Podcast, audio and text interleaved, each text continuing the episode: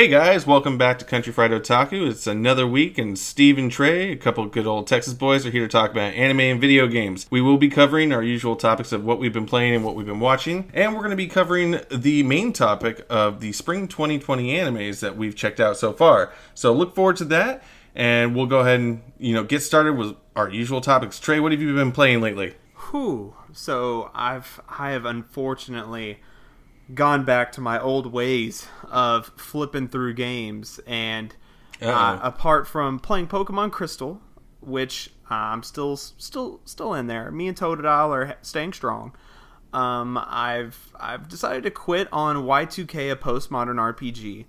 It is what I've realized to be a Paper Mario RPG clone, and uh, long story short, I've come across a couple enemies at a point where I'm at and you kind of just have to if you're familiar with the paper mario formula you attack and you have to attack in sequences you have to time everything right. But in y2k it's a little bit less forgiving and it doesn't quite have the charm that paper mario has and once i got that in my head i wasn't enjoying it as much. So i went ahead and just dropped it. And i was like ah i'd rather just play paper mario now that i have this this seed planted. Like, man, you know, Thousand Year Door really sounds good right about now. Apart from that, I went ahead and dropped it, and I downloaded Agony, which was a game from I think last year or the year before, and I was really excited about playing Agony because it looks like this hellscape survival game where or maybe not survival but may, hopefully a walking sim and it is uh it's not it's actually a, a pretty shitty game that I, I, played. I my wife actually sat there and watched me play for the quite a bit, uh, quite not quite a bit. We'll say maybe two hours is what I gave it. And during the first thirty minutes, she said, "Why is this game so ugly?" And after she said that, I realized that this game looks like Xbox 360 Dante's Inferno. And that's no disrespect to Dante's Inferno. I, I really liked it, and it, it's good for that time. But this PS4 game should not look like that. And it didn't get better. And I just didn't know what was going on. I didn't understand why it was ugly. And the more I started playing, I realized just I didn't I didn't know anything. There wasn't a lot that was given to me. I was chasing this red goddess succubi for something and I I just wasn't enjoying it. I'm glad I didn't pay full price. So I just went ahead and undownloaded it. And I downloaded BioShock and as of 10 minutes ago, I'm going to delete it because I'm not going to play it, not because I don't want to, but everyone in our friend group has now convinced me to play Final Fantasy VII, which I thought I was going to be adamant about and not play for a while, but I'm just going to go ahead and jump it up. So that's good. That's what I'm going to be. Good. you really need to. Uh, don't get me wrong, Bioshock is a fantastic game. I, I personally enjoy the first one a lot, uh, and the other ones were pretty fun too. But I really have great memories of the first one, especially with the story and you know the twists and turns and the actual gameplay is a lot of fun. But Final Fantasy VII remake, it, you need to be playing that right now, especially if you're you've been eager to experience the story, and especially since it's also got a great system to it that I think you're going to enjoy from the get go. And if you don't, if you don't want the Discord to end up spoiling a couple moments for you, I'd definitely get on that bad boy. Yeah, so I'm I'm just gonna go ahead and do it, dude. It's it might as well be worth it. I'm, I'm excited for it either way. I, I, plan on doing it, and I'll just go ahead and do it. And apart from that, I'm streaming Arkham Knight, and this has been a, a big conclusion for my Arkham trilogy of years of streaming. Now this is my third year streaming, and my third Arkham game to stream, and I normally do it every summer. So I finally got started on that, and I've been excited for it. So that's where I'm at, Steven. What are what are you playing?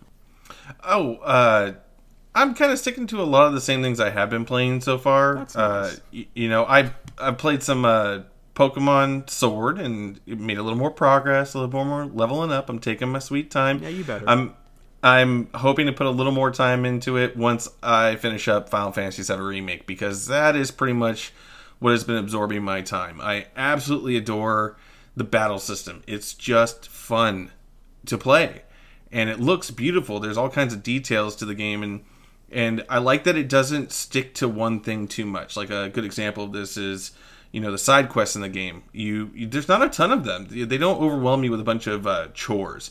And yeah, while the side quests aren't exactly the most inspired or story driven, they're still a fun way to get optional bosses, get extra materia, and just extra items in general. And I, I think it kind of fleshes out a few moments in the game.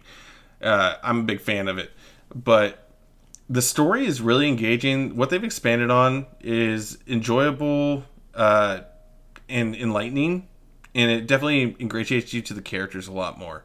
And it's also really cool because of all the nuance in the game. You get to see the evolution of the characters as it continues on. So that is primarily what I've been playing. But I also did something absolutely crazy, and I pulled out my Vita again. Ooh. Yeah, yeah so that's cool. You you introduced me to Sacred Symbols uh, PlayStation podcast, mm-hmm. which is hosted by Colin Moriarty and uh, his friend that escapes my Chris my. Uh, thank you. Yeah, and he, Colin is always talking about playing his Vita lately in some of the episodes, and it just got into my brain. So I decided to pull out my PS Vita and see what I have on there. And lo and behold, I have Legend of Heroes Trails in the Sky, which a lot of people consider one of the best handheld RPGs in a long time. It's actually uh, set in the same world as Trails of Cold Steel, uh, but it's a more kind of like traditionally, you know, 2D affair and uh, older style. So I'm really eager to get, get into that. So I charged it up, and thankfully, after an entire night of futzing with the Wi-Fi and and downloading everything, I can now play it. I will start it soon.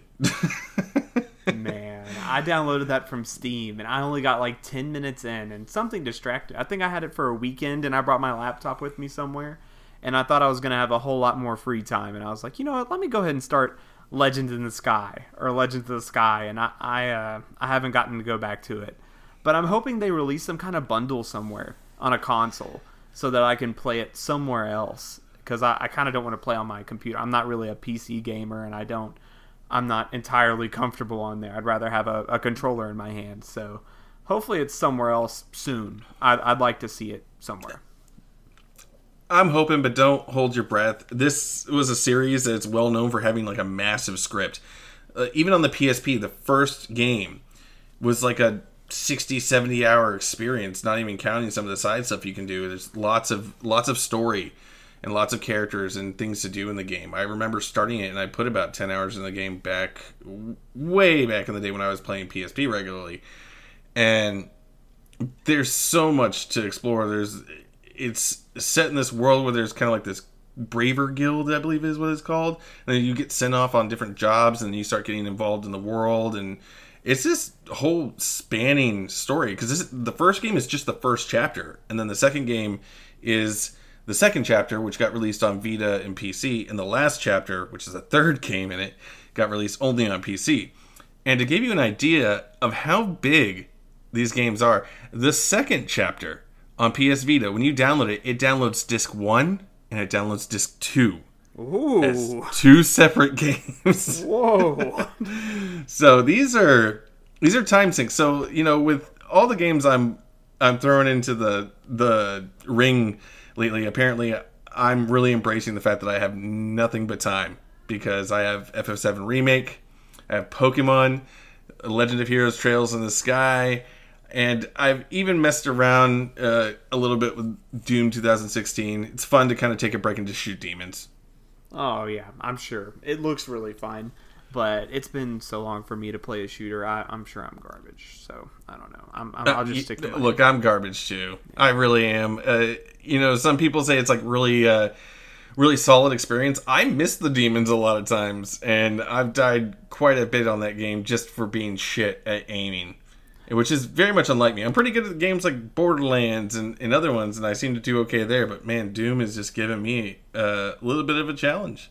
It looks therapeutic in the sense of just slaughter, but I think mm-hmm. for me, I would want something like Hyrule Warriors if I want something to be therapeutic, where I can just grab someone and just grab a sword and just go through and slaughter a ton of enemies with a sword.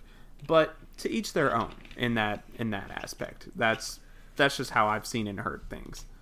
Those Dynasty Warrior games are a lot of fun for just you know, hacking and slashing and just enjoying the chaos. Yeah, yeah, they are. I, I loved Hyrule Warriors the first time I played it on my Wii U, and I thought about getting the uh, the whatever edition they have for the Switch now, because I think all they did was add the Breath of the Wild versions of Link and Zelda, but it just looks clean and it was really fun. I like all the characters and I like playing as everyone. I'm I'm balls deep in the lore anyway, so I might as well just tickle them again and get back in it. I absolutely adore the way you describe things because it just makes me feel wonderfully awkward. I do I do what I can. um, so, are you watching any new anime apart from the spring 2020 anime? Um, I'm continuing my watch of Saber Marionette J, but I'm actually done with the original uh, J series. There's a small interim series called uh, J to X, and then there's uh, no, hold on. Sorry, the interim one is uh, Saber Marionette R, I believe, and then J to X is the sequel series. Mm-hmm. And I've been just kind of continuing on with that, and it's it's really quite an engaging series. It's definitely a you know late '90s kind of experience, and man, you ever seen those uh, kind of like infographics of anime designs throughout the years, and it shows the different designs of characters from like the '80s, '90s, early 2000s, and so on? Yeah, yeah. Th- this is a perfect example of the very different design of anime characters in the 90s. The eyes are exceptionally large. It's the noses are not very defined. Um, it's got a lot of like goofy faces and things to go along with it. So I actually find it very enjoyable because the reaction faces are really fun and funny, and it makes it a little bit of a better experience for me. Uh, this is the reason why I liked uh, certain series recently that have the same thing going on. I don't know if you ever saw what is it the uh, the resurrected hero is too cautious or it's, it's called cautious hero yeah no it, it's on my it's on one of my lists somewhere but yes, I do want to see it. Sorry, your question? No, I have not seen it, but I do want to see it. The goddess in that show has the most amazing facial expressions in reaction to the way he behaves in it, and it, it's made me laugh out loud so many times. Uh, but yeah, I've primarily stuck to the Saber Marionette series so far, and then I went back and watched uh, some Naruto recently. I I like the uh, the episodes where he fights uh, Pain, though though there's some questionable animation in one of the episodes. What? Uh, Which one? Uh, planetary what?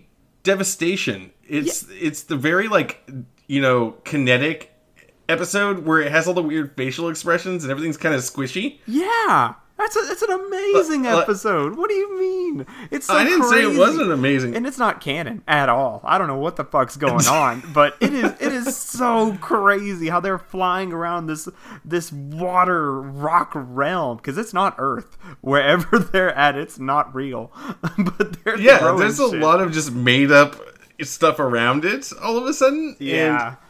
I, I just had to I had to give a little bit of you know judgment towards the animation. I know they were trying to go for motion and stuff like that, but there was some really weird proportions in there, and it was noticeable going back and watching. it. I was like, oof, oof. Yeah, but I still funky. I still like the battle. I still like the battle. I like the moment where Naruto finally gets you know recognized by the the village and like and he gets to see it and so many other elements of that storyline. Uh, spoilers, just in case I didn't say that earlier. Yeah, hang on. Um, I gotta pull my pants back up. I gotta.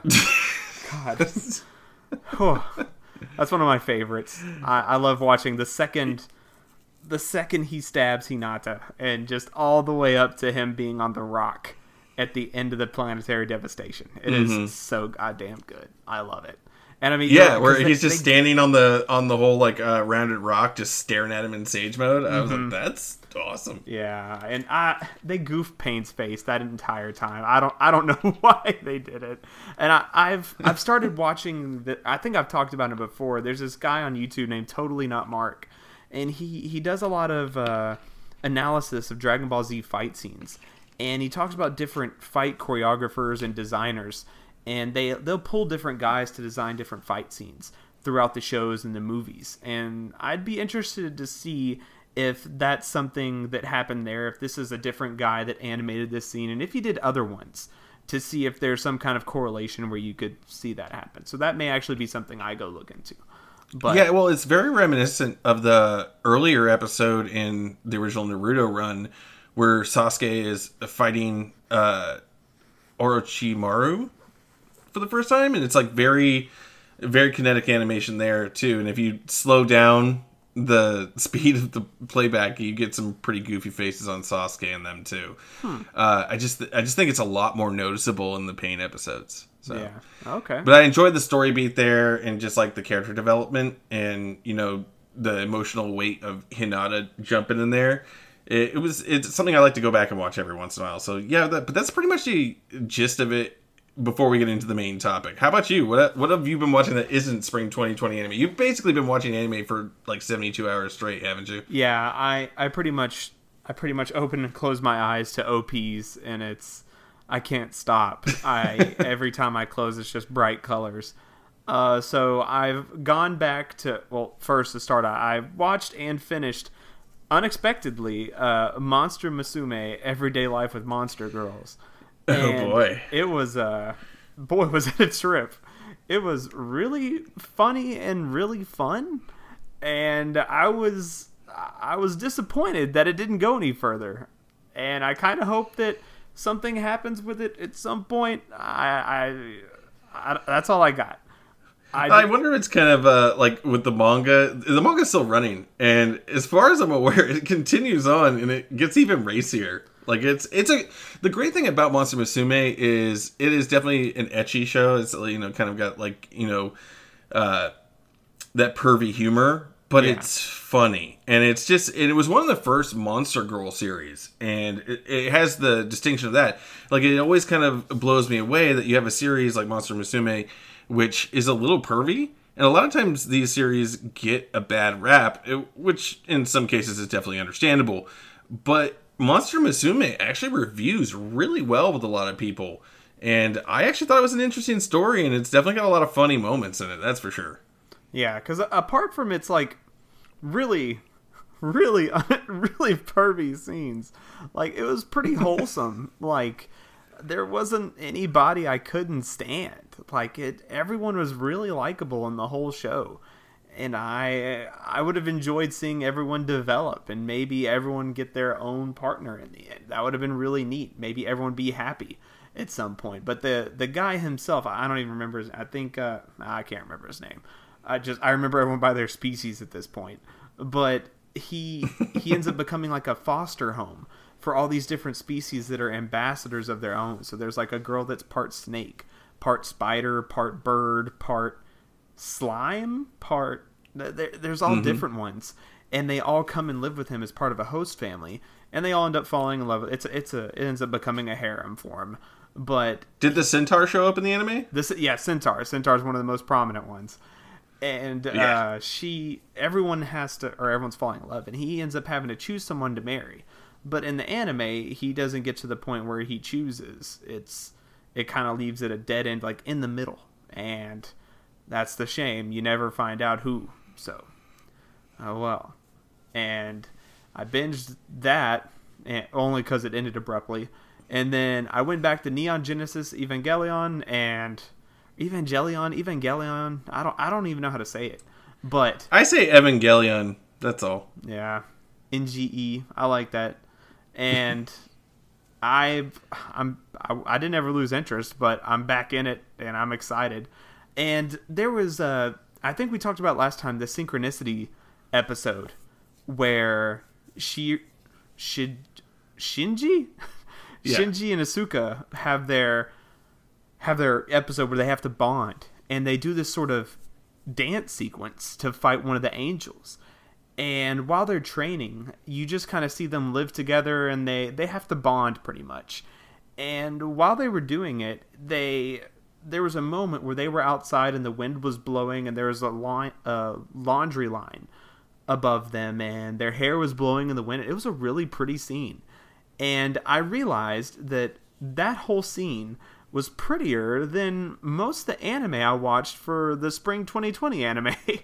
and I was like, man, that's a that's interesting. But uh, that's not a fair comparison though because what you're comparing is traditional hand drawn cell animation uh, okay. with the digital uh, kind of. And that's the thing is, uh, NGE was like, you know, this pet project. They put a lot of work into this. Uh, Gainax was, you know, still relatively new. NGE is what put them on the map and made them as popular as they were.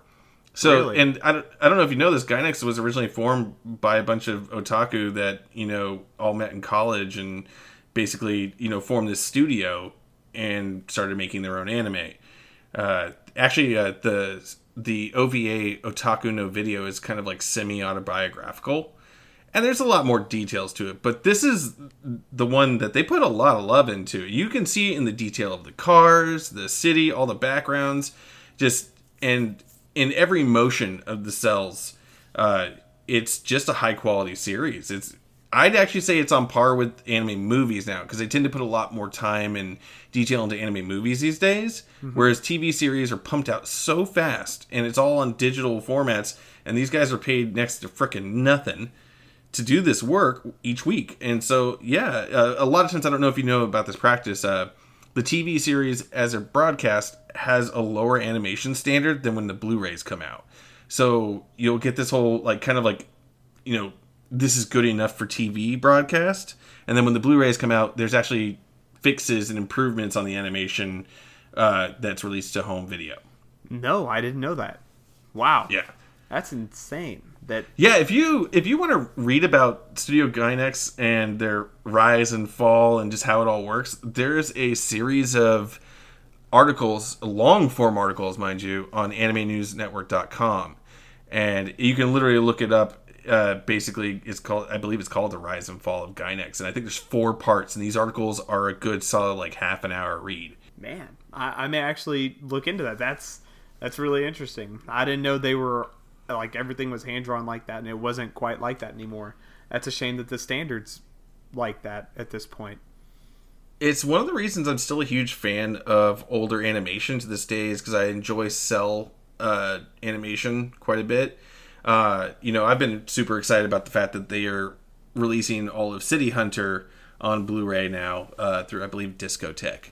And they just started releasing. I think they released season one, part one, and season one, part two, and then the 2019 movie uh, Shinjuku Private Eyes, uh, which is basically a City Hunter movie animated in modern, uh, you know, style, and it, apparently it looks pretty good.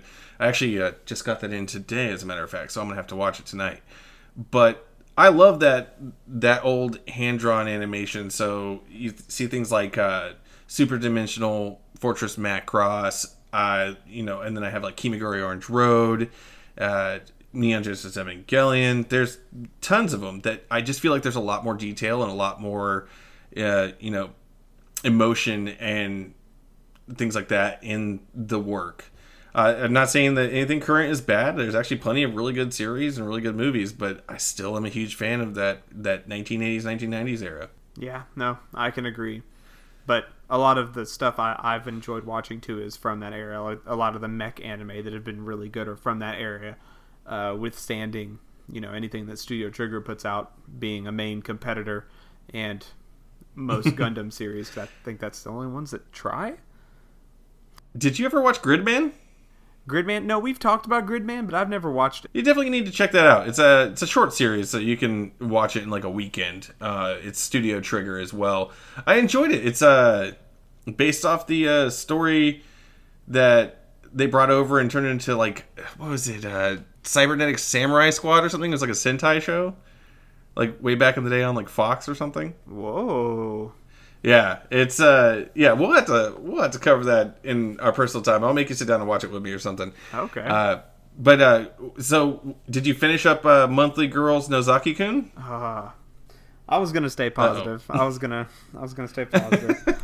so I did finish Monthly Girls Nozaki Kun. Me and my wife did. And once it got to about episode 10, we realized that Monthly Girls Nozaki Kun wasn't going anywhere and we were really hoping that they were going to make some romances happen.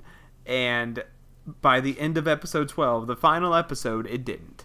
Uh, there was no conclusion to any romances. No one got together in the end. It was nothing. And I'm we enjoyed the series up to that point. And I mean, it was funny. Every character there is fleshed out and fun. They're all enjoyable and great individuals, but the guy doesn't care about romance, even though he's a shojo artist.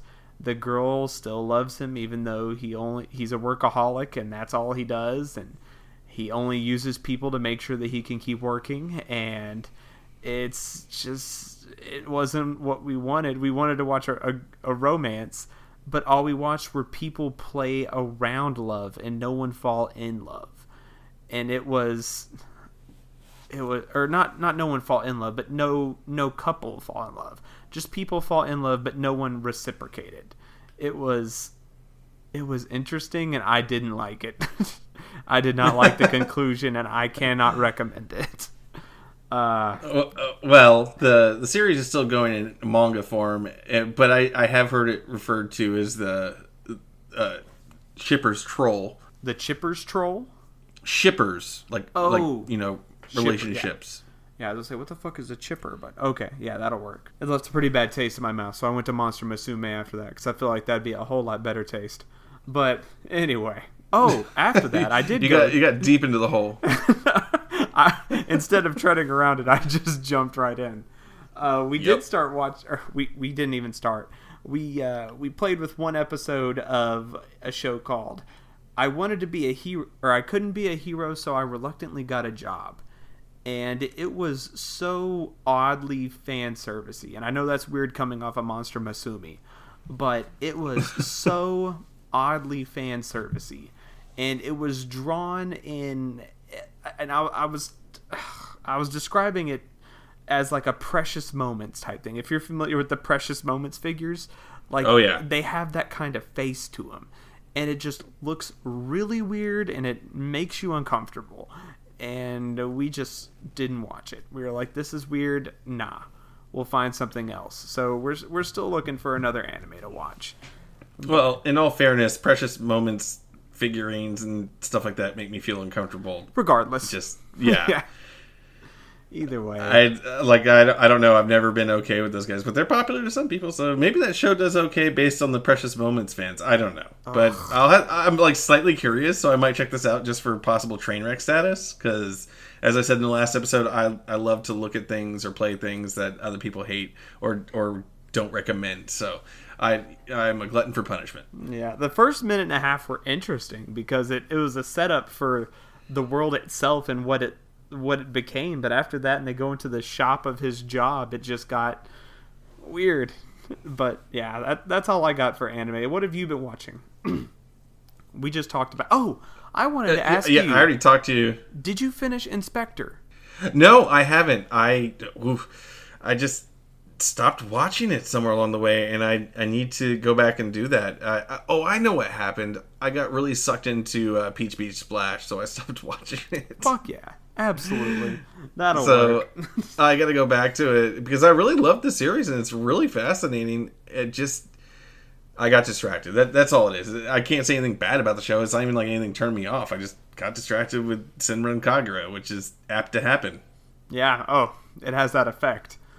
But that that sounds good. I guess with that, we can go ahead and get into our lineup. Steven, you wanna you wanna walk us in? All right. Yeah, definitely. I like walking stuff in. Uh, so we're to go ahead and cover the spring 2020 anime season. We're only to cover a few series uh, out the gate. There's a lot of sequel series this season, but we're to try to hit some stuff that's brand new. Um, so what we're to start off with is actually probably the lesser one. Like I let's go ahead and start with Digimon 2020. Oh, so, so okay. this is a reboot of the Digimon anime series. It, it's like it starts right from the beginning again. So you get uh, Taichi and and uh, God, what is what are the, I I've forgotten their names Izzy. already, which is just embarrassing. I just call him Izzy because that's his that's his English name, but I don't remember his his oh, Japanese name. Yeah, and so they they start this this show and. It, it gets right to it, you know. Bad stuff's happening. You know, they get their their Digimon little units, and they meet the Digimon in the in the the network, which is basically the internet, and you know they start fighting viruses. But the stakes in this this uh, this first couple episodes just rise immediately. So you know, I'm going to use the English names because they are fairly easy to remember. Is Izzy and Tai go off to you know figure out what's going on. Tai ends up in the the digital world uh, fighting off some virus, and then he you know digivolves uh, you know his Digimon, and then you know then they get overwhelmed and they end up fighting bigger versions of it, and they digivolve again, and then they meet you know the so they stop a, a runaway sub subway in this first episode, which is already like high stakes enough. It's like, oh no, my sister and my mother are on this train, so we need to stop it somehow. They well, save them at the last second by digivolving and beating the first thing, and then for some reason it goes straight into something like a nuclear sub is being hijacked and launches a missile at Japan, and they have to stop that.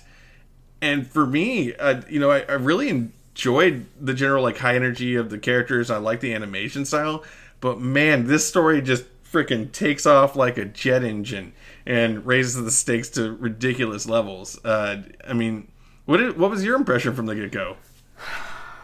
I wasn't happy with how Digimon Adventures 2020 started off because if really? you're familiar, yeah, if you're familiar with the Digimon Adventure movie, you know what this is. This is the middle skit of the movie. The movie split up into three skits. You've got the opening where Tai and Kairi first have an encounter with uh, Greymon and the Parrot Digimon. The middle skit with Tai and Izzy fighting off Diaboromon, which is what's happening here. And then you have the the big skit with Harry and Terriermon. And that's what this is. It's a retelling of Diaboromon, but without any of the any of the flair the movie had. It's just told in a really fast paced two episode arc where it tries to introduce also a new audience to a new world. And so you kind of get the the pacifier with it instead of the the the no lube let's do it type way. And it's it it's really oddly paced. That I think that's why it's it's so high stakes. If you watch the movie, you already know what you're expecting. You know Tai and Izzy. You know the Digimon. You and you know they go straight to their form. But whenever you're watching the movie too, the Digimon itself, the bad guy, Diaboromon, he digivolves just like uh, Agumon does, and I don't remember Agumon's base form or not base baby mode. I don't I don't know what it was called. Um, but he evolves and he gets bigger and bigger. That's why he goes from blacking out a station to the train to taking over a submarine and launching a missile is because he gets bigger and deadlier and he can he has more stakes to him the stakes rise with him because he's a virus that gets bigger and bigger and he takes over more and it it was so crazy seeing him go because Tai couldn't handle it and all the other Digimon and meeting Matt and them kind of getting over their stuff in the movie was nuts. It was really cool. And then them fusing for Omnimon was the shit but then Omnimon was like disrespected in this one, and I I didn't enjoy it. So, do you think it'd be a, a good introduction for for new younger fans? I I think I kind of think they should have just went for act for act uh, for the old show. They should have just went straight to the camp. I don't. I mean, unless this is action packed enough for some people, but I I didn't enjoy this. This is the format they used or Toei used for Dragon Ball Super, where there was a movie, they put it in an anime, and if people enjoy that, then cool.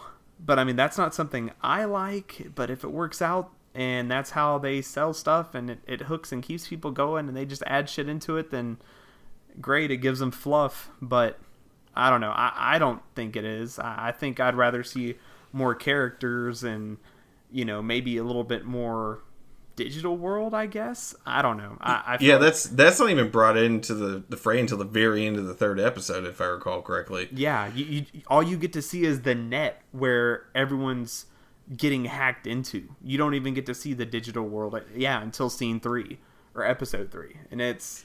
I don't know. I, I am. I I gotta call out also the the weird uh you know special kid mode of his younger sister Kari like she's just staring at him and it, with these like dead eyes. It's like, thanks, big brother. It's just yeah. such a jarring experience. Like she's got this weird like feather around her, and it's like she knows what's happening. But instead of being like a normal kid and like talking with her brother or anything, she just seems to just stare at things like awkwardly. And I don't know if that's something she did in the other I watched this show so long ago. I don't even remember all the details. I remember enjoying the fun little adventures when I get to watch it, but uh, I never got super far into it because uh, I really kind of dropped off in high school because there were so many extracurricular activities. I just caught things here and there, and I feel like it'd be a pretty good intro. And I like the fact that the action was pretty well animated in in the net when they were battling. Oh yeah. Uh, that, I'll give him that. Oh yeah, it looked good. Whenever Agumon was firing off, and then he evolved into Greymon, it looked great. But like the more and more I connected, like wait, this is this is the Diaboromon storyline that they're doing here. Every time they said something that that was from the movie, it just it just kind of rubbed me the wrong way, and I was like, really, that's what we're doing here.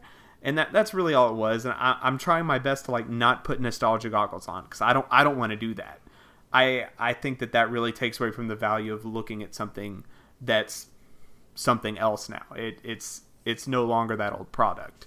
But I don't yeah. know. I feel like I'm I'm losing that ability. So I don't know. So that kind of wraps up Digimon there. And with that kind of momentum going, we're going to go ahead and talk about another new kind of kid oriented series that I didn't really get to watch. So Trey's going to tell us about. And it is a show called Shadowverse. Shadowverse is the shit. And if you sleep on Shadowverse, you are a shit. And don't get it twisted. But if if you've watched anything like Yu-Gi-Oh GX or Duel Masters from back in the day, if you remember anything like that, because that, that was a that was a real shot in the dark that I feel like a lot of people missed. Then this is gonna this is probably gonna hit home for you. Uh, the main kid hero is one of those. He, he's kind of a generic protagonist, sort of really, really upbeat, uh, positive kid. He he wants to do his best in all things, and he's always looking at the bright side. But he has this kind of like flair to him. I guess probably because his hair is red, actually. But he he has this like kind of good energy about him. And as he as he's going to this academy, that's I guess it's just his school but everyone plays a Shadowverse game, which is a real game on your phone. I'm sure everyone's seen the ads for it. But uh, Shadowverse is uh, it's kind of like Hearthstone if you've ever played Hearthstone. If not, it's a it's a really simple game of 40 deck cards where each card uh, has a attack, a defense, and a special ability. Normally, they have an ability that you just strategize with it. Every card has a class. Uh, normally, it's like Dragon Craft or uh, Vampire Craft, Fairy Craft. I'm trying to remember the other ones. There's there's quite a few because I've been trying to learn it myself, and it's really fun. But he he goes through these. I think there's only two episodes out right now that I watched, and it was it's, it's just fun. It's energetic. It's a good card fun game. Uh, kid in an academy. They go to these tournaments, and he he finds out there's people stronger than him. He wants to play and be the best and someone gives him this phone so he can start playing the game and he doesn't know who it is but his grandpa knows and so it's just a little mystery to kind of keep you going what's going on while they're still playing the game and it really energetic if you if you've ever watched uh, duel masters then this may hit home for you but uh, you would know that every time that those guys would summon their big bad creature from their deck there'd be 3D models come out the cards and they'd fight, and that's exactly what happens here. They they summon their 3D models and they fight, and but other than that, it's all animated like Yu-Gi-Oh. And uh, Jaden from Yu-Gi-Oh GX is really reminiscent here too with how he is and how he's always calm and cool-headed or positive, and it's it's just great. It uh, I really enjoyed the series from what I watched, and it's definitely one of my top ones from the ones I binged so far. So you have a, a, general setup of kind of a plucky, positive hero, uh, gets started with the game and and is faces off against some few early challengers. You kind of learn his friends around him, uh, very much in the, the vein of Yu-Gi-Oh. It's like you got a main character. There's a game that everybody plays. He, he's very plucky, very positive for the most part. Has some fun friends around him and he fights, you know, probably his main rival. I would imagine. Yes, sir. I think they're setting up one of those to be his main rival, but I, I think it's I think it's going to be a little more uh, just. Uh, I didn't want to say Yu-Gi-Oh because I don't think there's going to be any any mystery like Yu-Gi-Oh has, where it's like some kind of overarching millennial puzzle piece or anything like that. I think there may be like some gang related activity, but I don't know. gang related activity. I don't really quite know where it's going. So, so, so, it's so early on that you have no real established idea of where the overall story is going. It's just plucky hero plays card games with friends. Yeah, and and the theme song they show like four or I think it's like six or eight kids that represent all the eight classes that they play as. But they haven't shown oh, an cool. established bad guy yet. Like one kid, one kid he fights, uh, I'm pretty sure is going to be the Vegeta to to the Goku here, and I'm just I'm just not sure. It's still early on, like you're saying. So we'll see. I, am excited to get into another card anime. I feel like watching Yu-Gi-Oh growing up was always really fun. Every episode, they they start playing the cards, and it's like, oh my god, he summoned Dark Magician this turn, but but Kaiba has twelve blue eyes on that field. How the fuck's Yugi getting out of this one? and you just gotta wait till next week and, and, see what he's gonna do. And it it's always so fun. It, there there's stakes and it, it moves so fast too. So I'm excited to see it. Well, I'm I'm glad that kids are definitely going to enjoy this, and those of us that enjoy that sort of uh, series as well are going to get something out of it. Um, so we're going to go ahead and move on to the next show. Uh, this one is one I mentioned in a previous episode. It's called "My Next Life is a Villainess: All Routes Lead to Doom," and the general idea is that this girl, who's this spoiled princess girl, she's like a little girl, and she falls and hits her head and she basically figures out that she used to be this kind of shut-in otaku uh, girl who played a lot of otome games, which is kind of like a dating game, but protagonist is female, and the guys you date or you know it's guys you date, not girls. And she realizes that she's been put in the role of the character that's the villain, and bad things happen to her in the story that she recognizes. So she starts to try to figure out how to prevent that and so she starts out as a kid, basically trying to figure out how to avoid setting up scenarios that end up being the actual game as she knows it, with the bad end for herself. So this leads to some really hilarious moments where the uh, spoiled princess all of a sudden has a, a deep personality change uh, to what amounts to, you know, a Japanese girl who's was obsessed with romance novels and otome games, and trying to figure out how not to die or get exiled. And there's these great moments in this show because uh, she you know meets uh, one of the princes and she starts trying to figure out how to make herself stronger in magic and starts practicing the sword and she starts a garden and she starts to meet basically the kid forms of all the main guys and she sees all these flags as she's going through this that lead to her having a bad time later. So she has these internal monologues where she has like five different ver- little versions of her character that all have a different personality type. I think there's like a studious one, and there's like the head of the council, and there's like a really happy-go-lucky one, and so forth and so on. And they all sit there in this circle talking about how to handle the situation in hilarious hijinky kind of way, and it ends up being really funny a lot of times, but it's also deeply interesting because it's an isekai series that really kind of reimagines the journal idea. It's not a hero thing it's you know you're not all powerful like you know power trip fantasy. It's just this girl trying to prevent her inevitable doom in a world that she knows and and adjusting to it at the same time. And there's some really hilarious jokes and fun moments in there. But you get introduced to to her, and I can't say enough good things about this show. It's beautifully animated. I like the fact that it doesn't rush straight to the adult section of the uh, the storyline. Um, you get to see them as kids, and you get to learn the different personalities of all the characters, and just see how she goes about solving it in hilarious ways. And it's it does ne- it never takes itself too seriously, and I absolutely adore that. And every single character is just a joy to see on the screen, and I I can't say it, it's probably my favorite show this season, honestly. Yeah, it, it's definitely one of the contenders because it's really fun. And I, I, agree that I'm glad it didn't go straight into the adult years. I think it did a really good job of setting everyone up and introducing every different character and how they play into this otome game.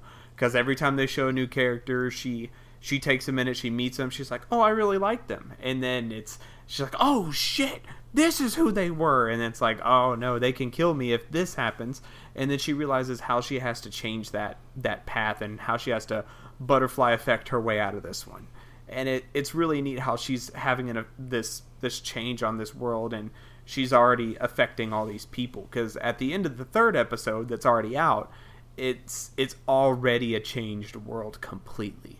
And you can mm-hmm. see that by the end. And it's really cool. And i i really want to see the main girl come in and see how that changes everything for her and what it really means for the world. Because i'm invested in her story. Yeah i uh, i would i'm really ex- excited to see how it plays out once the the you know quote unquote protagonist of the game shows up. I believe her name is maria.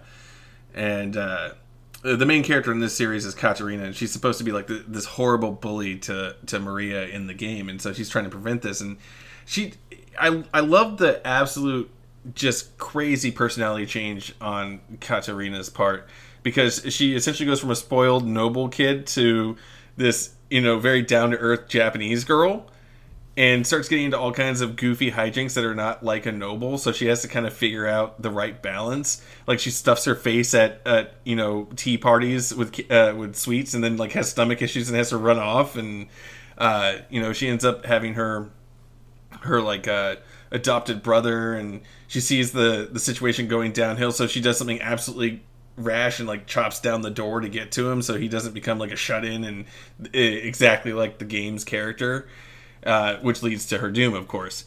And I, I just love the fact that the mom is constantly getting angry at her because she likes to climb trees and stuff, and so she has to hide the fact that she climbs trees because her mom will find her. And they do this hilarious scene where she, you know, has a funny face and is like shaking her fist at her, and I, it's it's just got a lot of personality, and it's easy to get sucked in and all of it, all of a sudden realize, oh, that episode's over. I, I guess I have to wait another week, and that's always unfortunate. Uh, it does go really fast. Uh, and man, I'm trying to think of something I do not like about this show. And uh, you know, you know, you, you sometimes have some nitpicks, and um, I'd say outside outside of basically a couple characters not being really well expanded yet and having not much of a personality per se.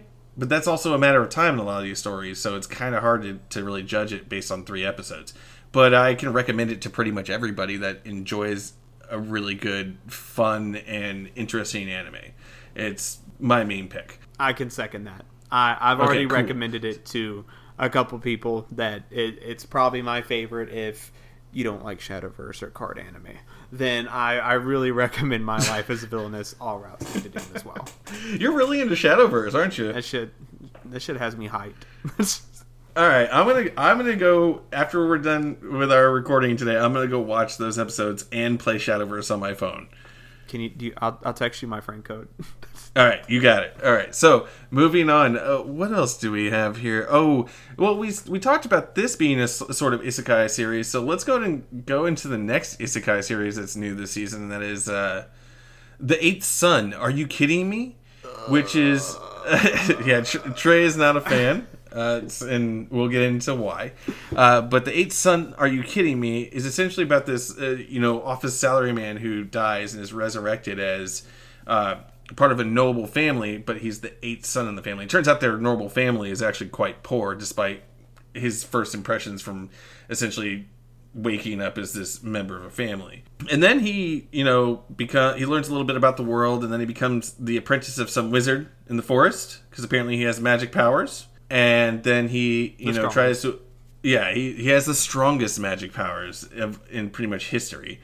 And then he finds out you know his brother's worried about succession uh, disputes so he kind of tries to hide his abilities and he decides to go be an adventurer at the adventurers academy. And uh, while i enjoy so that's the strongest adventurer at the adventurers yeah, academy yeah, he's literally the strongest guy. Of course, he's also an awkward kid, and he does, he's trying to figure out how to communicate with everybody, and everybody's trying to impress him, but he doesn't. He's not aware. The I actually think that. yeah, I, adventure. I, I think that you see, and that's in the third episode is when he goes to that, and I think that was actually a pretty funny uh, bit of you know situational comedy in there, but it also went on a little too long, in my opinion. Yeah. Um, I'd say the first two episodes are primarily world building. You kind of you kind of get the idea of like what kind of world he's in, and he learns magic, and so it's the impetus for the rest of the series. But I have to say, I am deeply unimpressed so far. It's really kind of boring and uninspired. Like uh, I'm gonna keep watching it in hopes that it gets a little bit better, but I mean, it jumps from one thing to another really quickly. Yeah, I, I don't. I'm just not having a good time. Like I, I really expected this to be a funny show because with with a title like The Eighth Son, are you kidding me? You expect to hear like a laugh track, and I haven't really laughed.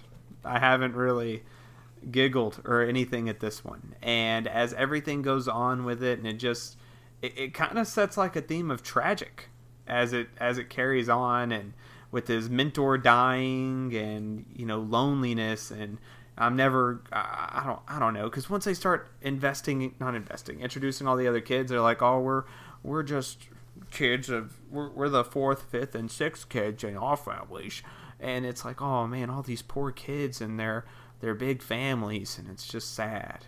But I don't know. I'm, I I just wasn't having a good time. It's just a really bland, generic world for me, and I'm just. I don't know. I, I kind of wish they would have expanded with the mentor a little bit more and had a couple more episodes with him because when they show that he's gonna die, it's because he's this time or he, he's like a zombie kind of, mm-hmm. and he he, he's a really strong wizard. He wants to pass on his powers to a Minty, but he only has so much time. And if that could have been elaborated a little bit more, maybe it could have been a more meaningful death. But he died, and I, I didn't. I didn't feel anything. Like I would have rather read Eragon again and, and witnessed that because at least that that would have done something for me. But it's, I don't know. I just everything's just really rushed to me. Yeah. It's a it ends up being a, a power fantasy type series, and it's like they start world building in the beginning and don't ever stick to anything. It's like you know he's a kid, then he starts learning wizard stuff, and then it, but he only spends two weeks with the the wizard training, and then apparently he knows magic, and then it jumps into the Adventurers Academy, and it's like then it's like oh now he's got a party, and then he finds out he he's inherited his master's estate, which is this giant mansion, and he has all the money now. The richest. So he's yeah, he's got a giant mansion which has plenty of room for all of his new friends. He has unlimited money. He apparently now has uh, you know some kind of status in the kingdom that he's in, which whereas in his hometown he's the son, so he has none.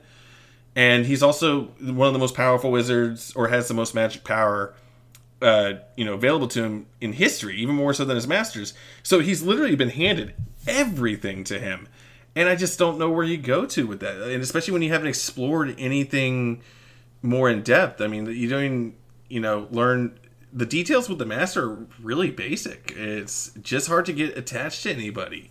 And the eighth son meaning nothing, and it's all, it's all just, it's a lot to not take in. So, I yeah, was, uh, and it, like, what about his experiences in Japan? Like, how, like yeah. I think the most he does with the information he knows from uh, from his home world is he makes shiso pepper and discovers wasabi out in the wild.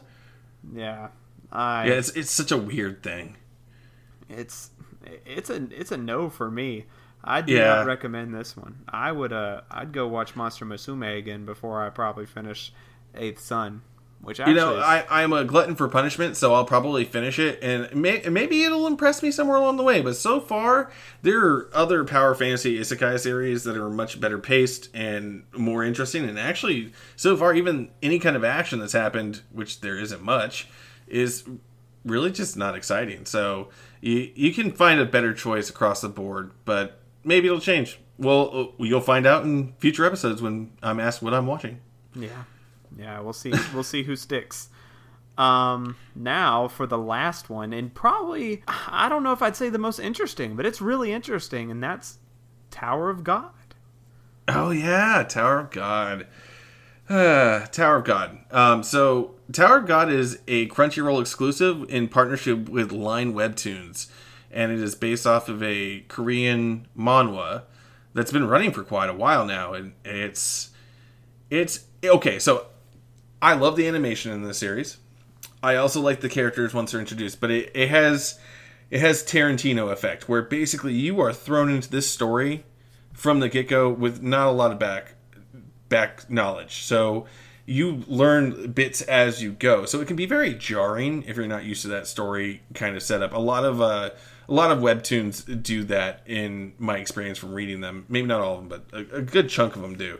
But if you can get past the initial, you know, just sudden everything starts, this show's fun and it's got a lot of really interesting kind of beats to it so far. Um, so give me a rundown of, of the main kind of plot line as far as you kind of absorbed.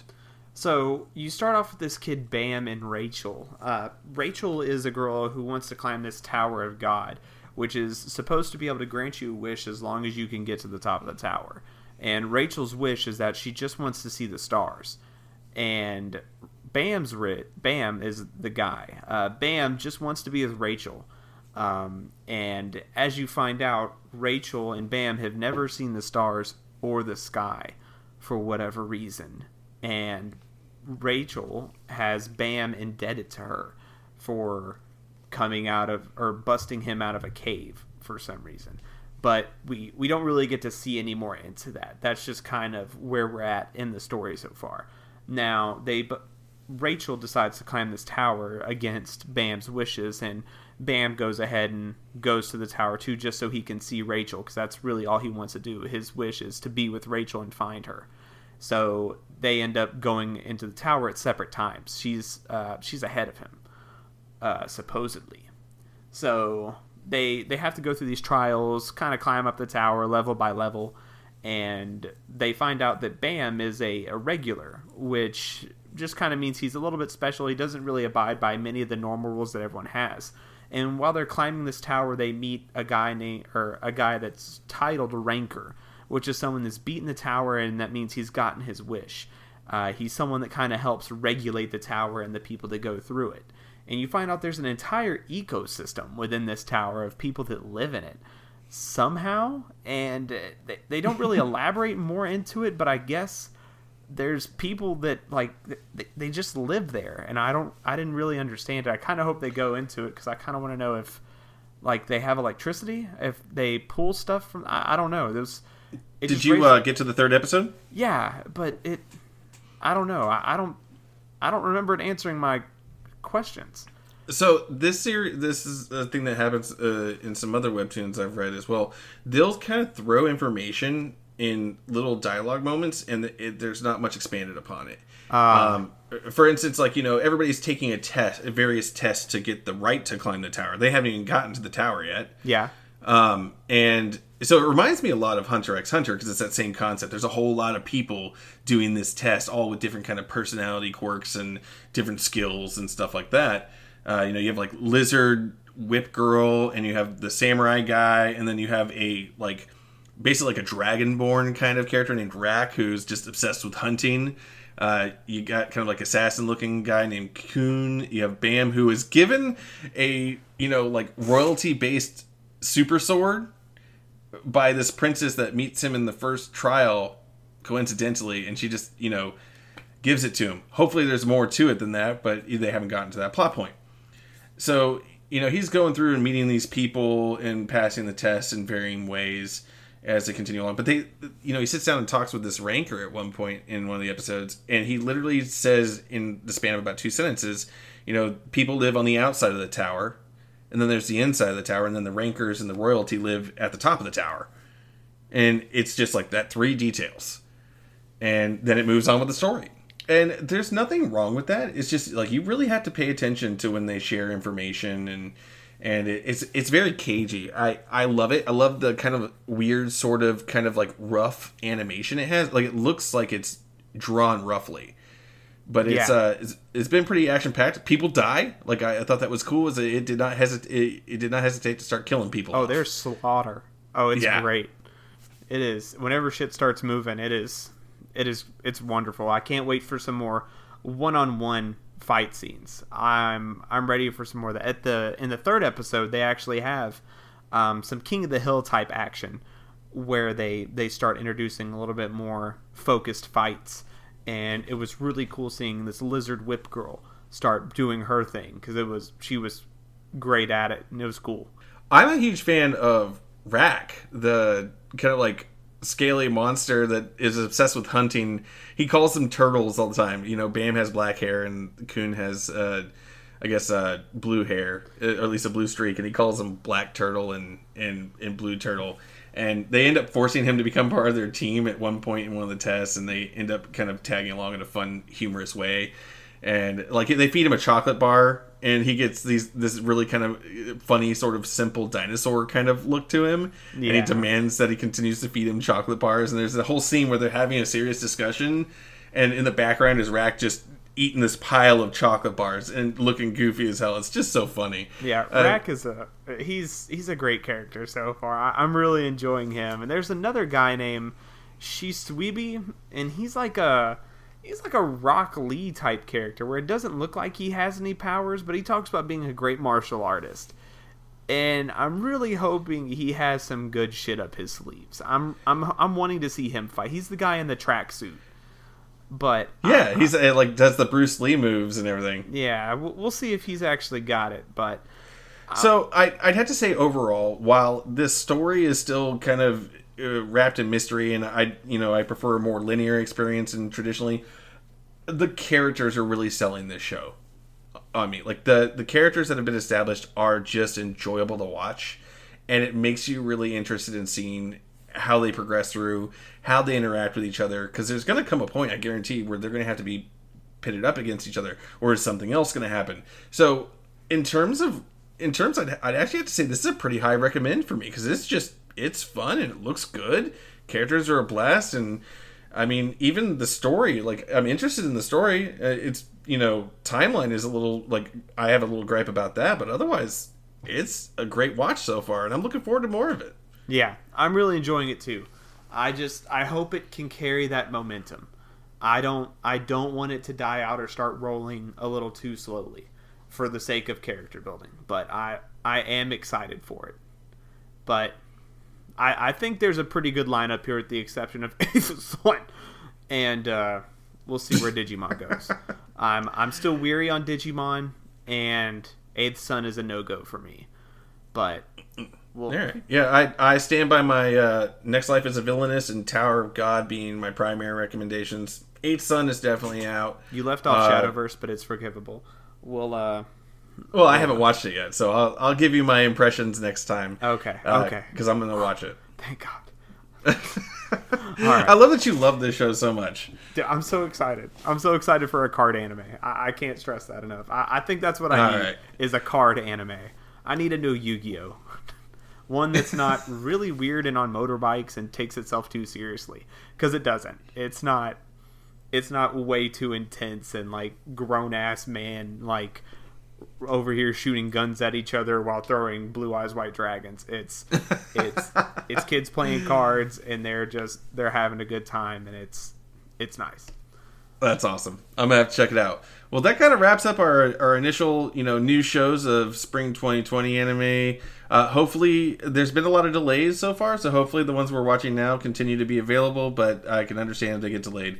Um, I know Digimon's already been delayed. One Piece has been delayed. Uh, I'm just hoping that Tower of God and and My Next Life is a Villain Villainess uh, stay current. Here's crossing my fingers. But with that, we've kind of wrapped up our our you know topic of the week, and I hope you guys really enjoyed it and. Don't take us too seriously. Uh, check it out yourselves. Uh, you can find most of these on Crunchyroll or uh, Funimation or even Hulu.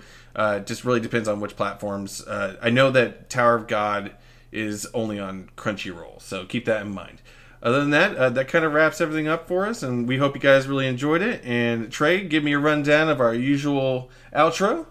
Yes, sir. If you enjoyed everything you heard today, you can check us out on our usual streaming services or your favorite podcast source, being Apple iTunes or Stitcher or even Spotify. And with that, Stephen, I will see you next week. I'll see you later, man. Have a good night. Bye. You too. Bye.